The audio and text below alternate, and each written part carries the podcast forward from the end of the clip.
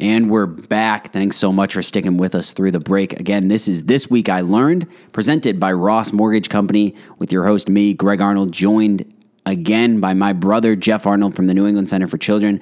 We just wrapped up a great segment about content marketing, and we finished, or not finished, but we continued our discussion on internships and our first job experiences. But to wrap up the first jobs, one of the things that we both had, I would say it was truly a luxury, and a lot of our friends or at least my friends were the same way was you know having a job lined up before you graduate college makes that last semester of college not only so much more enjoyable but much less stressful. And i think you know in the world that we're in today where there's such pressure on you know college to produce this you know sustainable job in terms of income or you know you go to grad school and all that stuff just the importance of you know thinking about that early. One of the things for me i know was i had the luxury of where i had this job for all of senior year. And mid senior year i never really had that stress of looking for a job. You mentioned earlier that you know you started looking for jobs at in the sort of back end of your fall semester of your senior year. So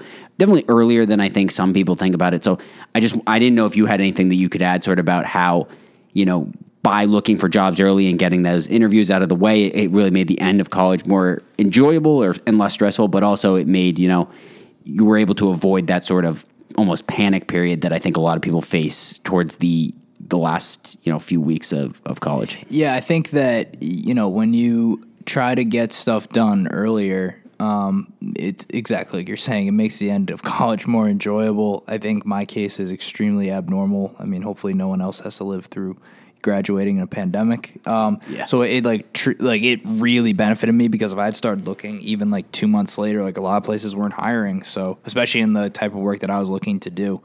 Um, but yeah, I think that that by applying to jobs early, it it gives you that flexibility too. That um, Yeah, to go into something that you want, it gives you those choices. yeah, and and also it gives you the flexibility to really like deep dive. You know, like if people right do it regardless of when they apply for jobs, but by starting to apply and look earlier, you can really do research into all of the different options you have and trying to find. I don't know. I, I think that that's something that's that's people might take for granted if they wait till the end. Is that you can be a little bit less focused almost in what you're applying for because you have more time. Yeah, I think that's so true, and and I almost think the earlier you start applying to anything, I mean, obviously this this is applicable to so many different things. It's even applicable to you know the home buying search to sort of tie it into to Ross, but. When you give yourself more time, you can be pickier and you can, you know, maybe reach a little further than you would or or shoot for, you know, that real big goal or dream job or dream house or dream whatever. The more time you give yourself is, is never a bad thing. So I, I do think that that's super important. And then one thing that just came up there when you were saying nobody hopefully ever has to go through this again, I and I probably should have mentioned this earlier, but I started at Ross here uh, during the pandemic. So I started in July. I was applying to jobs sort of throughout the pandemic. Really started, I would say, in you know May or June. So I guess the pandemic was it was peak COVID, but it wasn't. Things were sort of opening back up uh, last time around here in Massachusetts, but yeah, I mean, it was. It's definitely was not easy, and it was something that I wouldn't wish on anybody. There are so many places that you know just weren't hiring or couldn't hire because of all of these different you know factors that are out of not only the the applicant's control but also the company that you're trying to work for is control. So it's definitely hopefully something that nobody has to go through again. But I just thought that that was interesting about how you know we both made the most of that, and it probably speaks both also speaks to assumption and you know they they did a good job of maybe not you know forcing it but but i think we both were pretty aware that it was in our best interest to start you know early and stuff like that. So i, I do think assumption deserves some credit for that uh, That's Assumption University. Just for we did, we have not talked about that. We are both alumni of Assumption University Yes. in Worcester, Massachusetts. Yes. Sorry, just to, to clear up any any listeners who are trying to the- figure out what we were talking yeah about. what is assumption i forget uh, good news is it is a local radio show not a nationally syndicated radio show so the assumption brand presence in the, Boys out in Phoenix aren't Yeah. going to have to worry. Phoenix office, not a problem. But yeah, the uh, Assumption brand recognition in Massachusetts, thankfully, is pretty good, and it obviously helps out for us. It's funny, you know, obviously we're brothers, have a lot in common. But then another thing that I think is so funny is that we both have uh, direct bosses who, you know, are also Assumption graduates. So and that- who also graduated together. same year, yeah. Yeah, so it's, it's a small world. It's a buddy. small world here in Central Massachusetts. And I actually, I think, and Greg, you know, uh, we're getting a little looser for the uh, the tail end of this show. I think that's a fantastic, fantastic segue into uh, kind of what I pitched at was. So it's first of all to give people a look behind the curtain.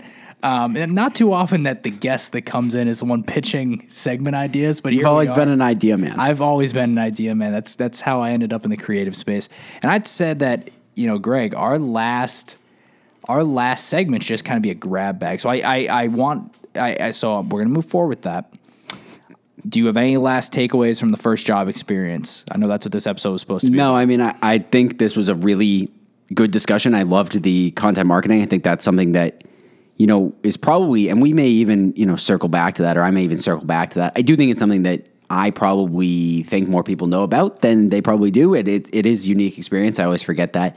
But, you know, I really enjoyed it. I think your experience, especially the, I guess both of our experiences of working, you know, while being in college and that transition just makes it so much easier and all that stuff. So I do think that's a really important discussion to have, and I think it's hopefully helpful for people out there to sort of understand, uh, you know, what it's like going into that first job, especially for the younger demographic. Yeah, and I think the so just in terms of main takeaway from this conversation, I'd say that a like apply for those looking for jobs out of college, apply early. Um, B with internships, I think try to chase something that you're passionate about. But if they if it's not something that you end up wanting to go into as a career, that's completely fine. And then C, just I don't know, take advantage of the opportunities that are placed in front of you at that that for me that first job. I was so lucky to have the support that I did, um, and same with you, Greg, in terms of like just the flexibility and the belief in pe- from people around us uh, to I don't know, just to to go forward and to pursue pursue something we were passionate about. But with that, uh, if you will allow, I would like to go in kind of a grab bag of topics. Um, Why the heck not? so uh, this will air. We are so again peek behind the curtain. We are recording on June sixteenth. I believe this will air on June nineteenth. Is that Saturday, Yes, Saturday, Saturday. June nineteenth. So I'm I'm currently You're listening live Saturday. on yeah On the So Money Matters hopefully- Radio Network. So hopefully I don't get fired between now and then because that'd be kind of awkward. Um, however, I one thing that we both have a bit of a shared interest in um, the logistics of kind of like global shipping Yeah. and, and things like that. And that was what this episode was going to be about if you weren't so gracious to join us again. Yeah, so I'm gonna plug. Um, uh, first of all, I'm gonna plug a Twitter account. So it's at man underscore integrated. Um, he is a fantastic follow to give people a look at kind of what's going on in specifically shipping via like ships. Um, however, Shipping in the traditional sense of shipping. Yes, one hundred percent. Uh, Hondo P. So I think uh, one thing that relates to that that I wanted to talk about um, is that lumber prices are, according to the Wall Street Journal, and this is I can concur on this. Um, lumber prices going back down, and I it seems crazy, but it's almost like I do content for a living because I can connect this to Ross Mortgage. Can you give me a just a kind of an overview of what falling lumber prices could mean for like your average homeowner or, or prospective home buyer? Yes, that's what a setup. I appreciate it.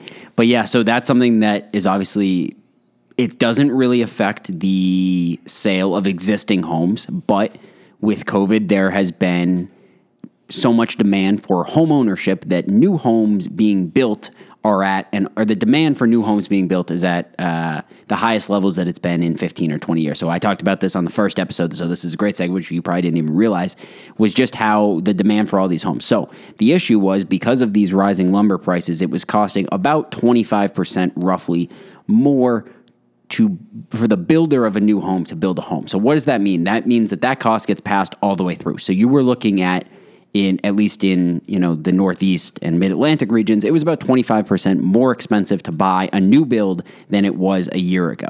So as those prices drop, those new builds will drop, and therefore they become more affordable. Now, what does that mean for mortgages? It should mean that all of these first time homebuyers or people who are retiring uh, or just nearing the end of their working career who tend to be downsizing, those are the people who are most likely to go into a new build. So, those, especially for first time homebuyers, it's always a good thing when it's more affordable for them to get in. So, that helps a ton. It also helps on the appraisal aspect. If you're following the housing market at all, especially in New England, it's been a huge issue where houses are selling for so much more than what they are appraising for. And we talked about this with Denise Kemet of Lamakia Realty on the first episode. But it's just so challenging for houses to appraise. And then when you're a first time home buyer, maybe you don't have the cash to make up what is called an appraisal shortfall, which would be if you made an offer on a house for 500,000 but it only appraised at 450,000 and in order to and you're not putting down a lot of money in order to make up what is called the appraisal shortfall you need to come up with $50,000 now when lumber is lower as it is or as it is transitioning to and those new builds become lower priced you have much less area of concern which is great. So that is i saw that this morning as well. It is super important for the housing market for these lumber prices to be dropping. It's also hugely important in terms of the contractors and on a more macro sense for the economy as a whole. Just everybody benefits when you don't have these almost bubbles in certain you know commodities, if you will. Yeah, I do think it's interesting um, that they don't think that the prices though will fall back to pre-vid, pre-COVID uh, levels. Interesting, because I I think they think the demand will stay up, and then also Yeah. it's just kind of the new cost of things. I don't know. I think that lumber prices are something that, well, I mean, really all prices, um, in terms of you look at inflation of like food, for example, and how that's impacting restaurant owners. But I don't know. I think that's something that you know, again, the, in terms of being a grab bag segment, um, very much not related to the first part of this episode, but also uh, in you know, so related to mortgages Yeah. um, and home ownership is obviously kind of the one of the driving forces of this show. Yeah, I mean, and I think speaking more about mortgages, uh, right now it's about 60% of the mortgages that are originating, if you will, are uh, refinances versus purchases. And, and hopefully, you obviously, that's not too bad, uh, better than we were uh, yeah, six months ago. So, in the fall of last year, or I guess the tail end of last year. But Can I ask you a question? Yeah. In terms of lumber prices, how does that get passed on um, when it comes to insurance and also like remodeling? Because theoretically, if you would that impact your insurance rate? Because if you, something were to happen to your house, then obviously it would cost more to rebuild.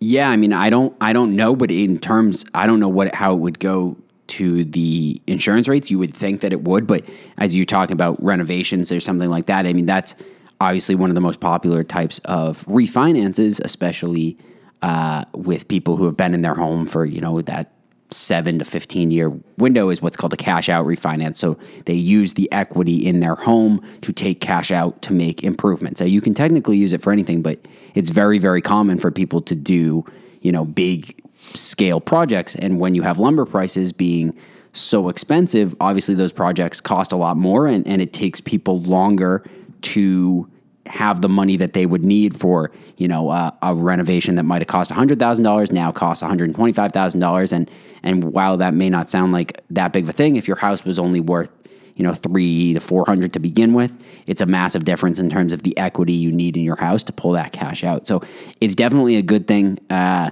for the mortgage industry and for just home anybody who owns a home. It's it's definitely or is looking to buy a home there's no bad that can come from falling lumber prices Yeah, and that that's fantastic to hear. As the the price of so many other things in people's lives uh, goes up, it's good to know that it's good to know that that will trend will not continue at least in one small sector. Yeah. And then the other part of this grab bag segment um, I wanted to talk about uh, was ring doorbell cameras, um, specifically an experience that you and I had uh, recently at our at our parents' home.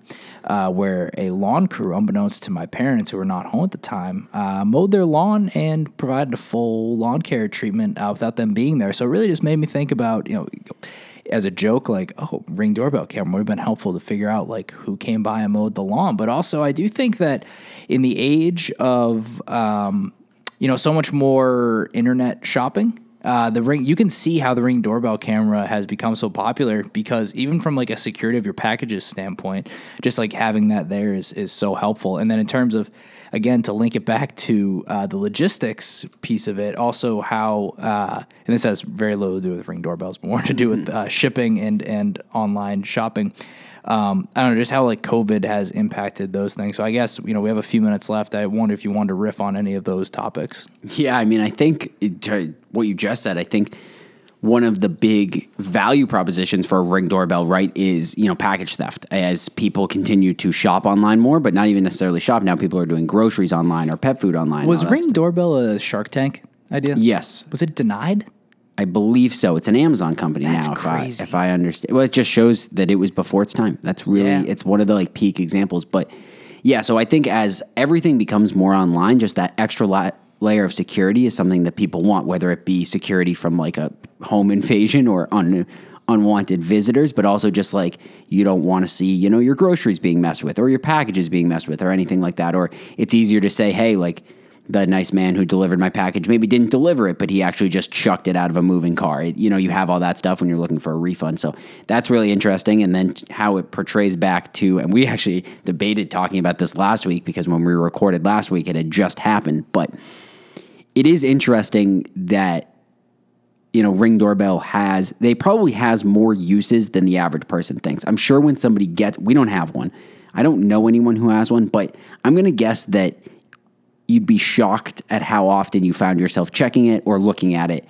uh, it probably is way more not helpful necessarily because it's you don't need one by any means, and this is by no means an ad for Ring Doorbell. There's only one thing we advertise on this com- this show, Ross, Ross Mor- Mortgage. Mortgage Company, but you know, there's probably if I had to guess that you find yourself, you know, spending more time on the Ring app think- than you ever would have thought. Do you think with the Ring Doorbell app, it's like one of those things that it's a source of entertainment. I do. it's well, yes, that, and then it ends up becoming like a source of stress because you're like constantly checking. it. Yeah, I, I do. I think they also make, and I don't know if this is right, but I know for a fact that there's one of those video doorbell companies that will push a notification for your phone anytime there's any movement. And I am sure that there are people who are addicted to just looking, especially if you have a pet or you live in somewhere where there's a lot of, you know, passerbyers or whatnot on foot. And I, I bet it does. I feel like it's like the people who are super anal about their Apple watches, and like Yeah. if it tells them to breathe, they like are go. "Oh, Yeah, or stand breathe." up, they're like, "Okay, I gotta go do a yeah, quick the- lap." Yeah, yeah, exactly. Like it, those those people, the the Venn diagram of the people who are overzealous uh, with their ring ring doorbell and the people who are overzealous with their Apple watches is just a circle.